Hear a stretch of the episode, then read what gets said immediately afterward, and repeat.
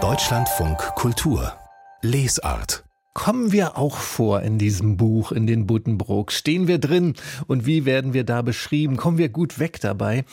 Diese Fragen hat man sich recht aufgeregt gestellt in der sogenannten Besseren Gesellschaft in Lübeck, als der Buddenbrooks Roman von Thomas Mann erschienen war, Anfang des 20. Jahrhunderts. Damals gab es in den Lübecker Buchhandlungen, Buchhandlungen sogar Entschlüssel, Entschlüsselungslisten zum Who is Who in den Buddenbrooks. Unter anderem davon erzählt der neue Roman der Schriftstellerin Inga Maria Malke. Die kennen Sie vielleicht durch ihre Bücher Rechnung offen oder Wie ihr wollt oder Archipel. Für diesen Roman hat sie 2018 den Deutschen Buchpreis bekommen. Und jetzt ist sie in Hamburg für uns im Studio, Frau Malke. Seien Sie willkommen. Dankeschön, guten Morgen. Ihr Roman ist ja ein Lübeck-Roman über weite Strecken jedenfalls. Sie kommen selbst aus dieser Stadt und ich denke mir so, wenn man da groß wird, zur Schule geht, da wird man doch ganz schön traktiert mit dem berühmtesten Sohn der Stadt und seinem großen Lübeck-Roman. Sie scheinen die Buddenbrooks aber trotzdem zu schätzen, oder? Jein. Also, ähm, das war tatsächlich so, dass wir auf allen Ebenen damit traktiert wurden und ähm, irgendwann führt sowas ja auch zu so inneren Widerständen. Das äh, also, kann ich mir gut vorstellen. Dass man dann irgendwann nicht mehr möchte, sozusagen. Und ähm, das war auch so ein bisschen der Ausgangspunkt meines Romans. Also eigentlich zu sagen, wer sind denn die Gegenspieler der Buddenbrooks, weil die wurden dadurch natürlich interessanter. Und genau, darüber habe ich dann versucht, äh, ja, deren Geschichte zu schreiben, sozusagen. Schauen wir gleich auf die Gegenspieler der Buddenbrooks. Aber noch eine andere Frage zum Thomas Mann Bezug mit seinem Sprachstil spielen Sie aber schon, oder? Also Sie muten einem nicht so lange Sätze zu wie Thomas Mann, aber so ein bisschen Soundanklang gibt's schon, oder?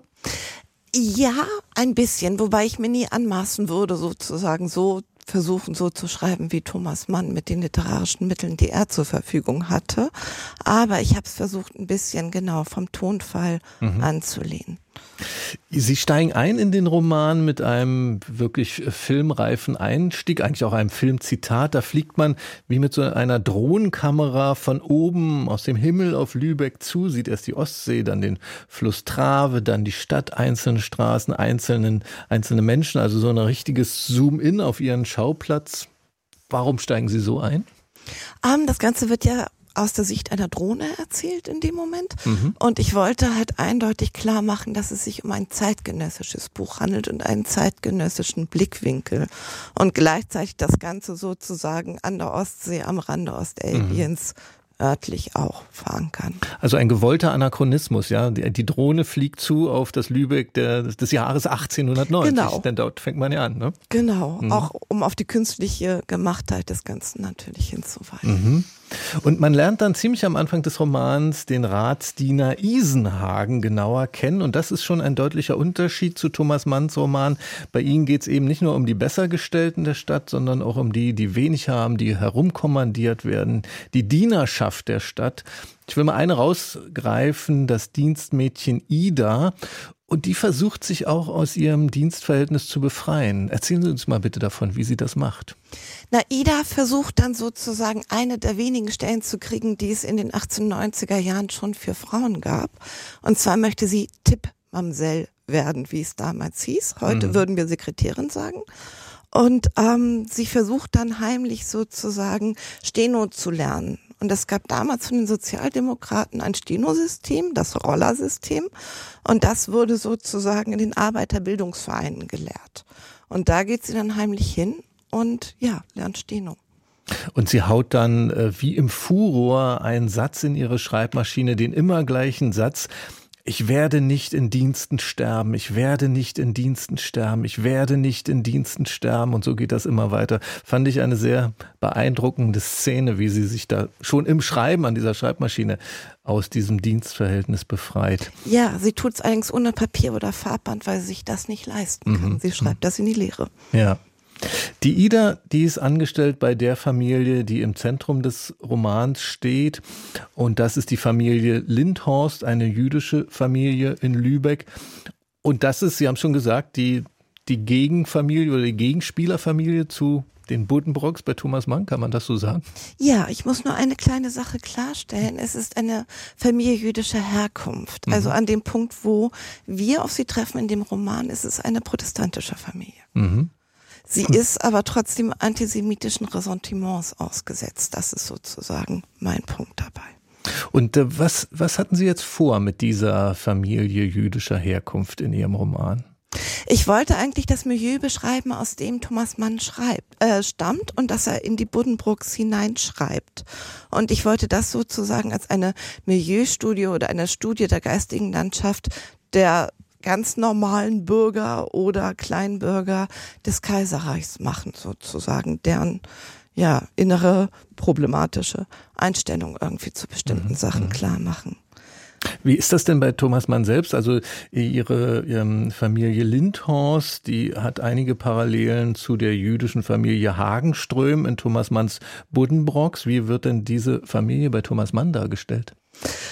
Ähm, Thomas Mann stellt sie leider oder beschreibt sie leider anhand von antisemitischen Klischees. Also da ist tatsächlich sehr wenig eigene Figurenzeichnung da, obwohl Thomas Mann eigentlich der Großmeister der Figurenzeichnung ist.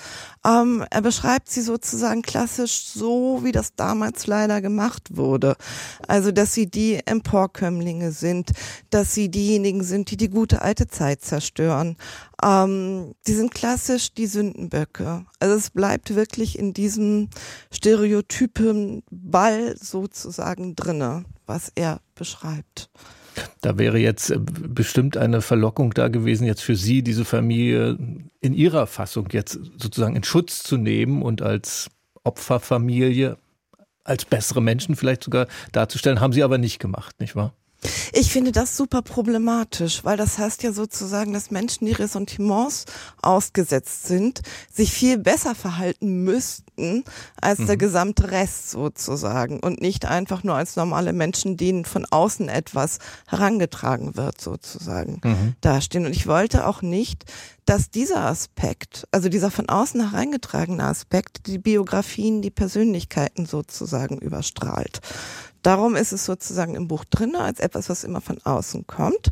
Aber die Individuen dieser Familie, ihre Einstellungen stehen eigentlich im Mittelpunkt. Also ich wollte sie einfach als die Menschen zeigen, die man sozusagen so recherchieren kann.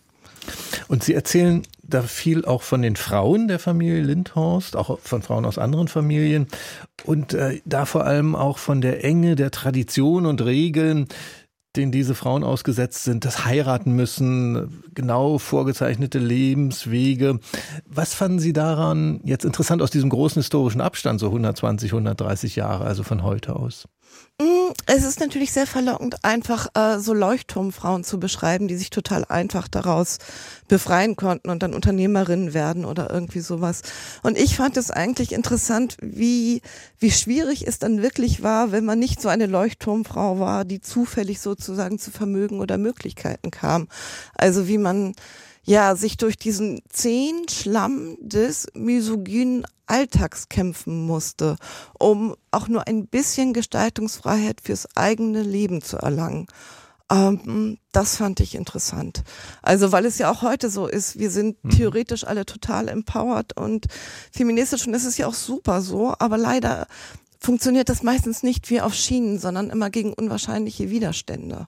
Und ich wollte halt diese Widerstände zeigen, darum ging es mir.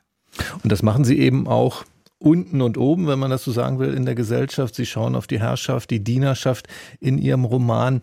Das hat jetzt in zwei Kritiken zu ihrem Buch zum selben Vergleich geführt, den ich doch echt lustig fand, denn ihr Buch habe etwas von der sehr beliebten britischen Fernsehserie Downton Abbey, heißt es da. Da geht's ja auch um die Herrschaften upstairs und die Dienerschaft downstairs. Was halten Sie denn von diesem Vergleich? Um ähm, also ich muss schon sagen, dass Downton Abbey und der Film Gosford Park, der noch ein bisschen älter ist, der macht nämlich genau das Gleiche, dass das schon so eine gewisse Inspiration war, zu versuchen, die Zeit komplett sozusagen in den Blick zu nehmen. Trotzdem unterscheidet sich eine norddeutsche Kleinstadt tatsächlich sehr von einem englischen Landsitz, muss ich sagen. Ach, tatsächlich? Ja, wirklich. Und ich habe nicht Kleinstadt gesagt, gerade ich korrigiere mich Großstadt, Entschuldigung. Okay. Ähm, auf, ich glaube, auf den Vergleich sind die Kritikerinnen auch gekommen, weil ihr Roman ja sehr zugänglich erzählt ist, äh, auch im Unterschied zu früheren Büchern von Ihnen, wo Sie ja durchaus experimentell unterwegs waren. Hatten Sie mal Lust auf einen ganz anderen Malkes? Stil jetzt. Ja, und ich meine, irgendwann fragt man sich selber, ähm, bin ich so experimentell, weil ich es sein will oder weil ich es muss, weil ich nicht einfach vorwärts erzählen kann. und das war jetzt einfach mal der Versuch, vorwärts zu erzählen. Also einfach, ja, ohne große Experimente einen Text loslaufen zu lassen und ja, in sich entwickeln zu lassen. Ihren Roman äh, Archipel hatten Sie rückwärts erzählt, deswegen genau. ist vorwärts jetzt ein wichtiges genau. Stichwort. Ne? Ja, genau. Ich weiß gar nicht, haben Sie den Roman schon in Lübeck vorgestellt? Ähm, nee, das mache ich nächste Woche. Und wird das dann, was denken Sie, wird das so eine Art Heimspiel, weil es so viel um Lübeck geht? Oder kriegen Sie dann ein besonders kritisches, Buddenbrook geschultes Publikum vor die Nase und müssen sich nochmal besonders behaupten? Nee, das ist heute eine komplett andere Stadt. Also Lübeck ist eine sehr offene, sehr tolerante, sehr, ähm, wie soll ich sagen, also da haben sich zum Glück die Zeiten tatsächlich gewendet. Also ich erwarte keine äh, ja, wie soll ich sagen, keine Proteste. Gut, äh, wünsche Hoffe ich, ich schöne Lesung in äh, Lübeck und anderswo. Mit dem Roman Unser Eins von Inga Maria Malke im Rowold Verlag ist das Buch erschienen, hat knapp 500 Seiten, 496, 26 Euro ist der Preis. Vielen Dank für das Gespräch. Dankeschön für die Einladung.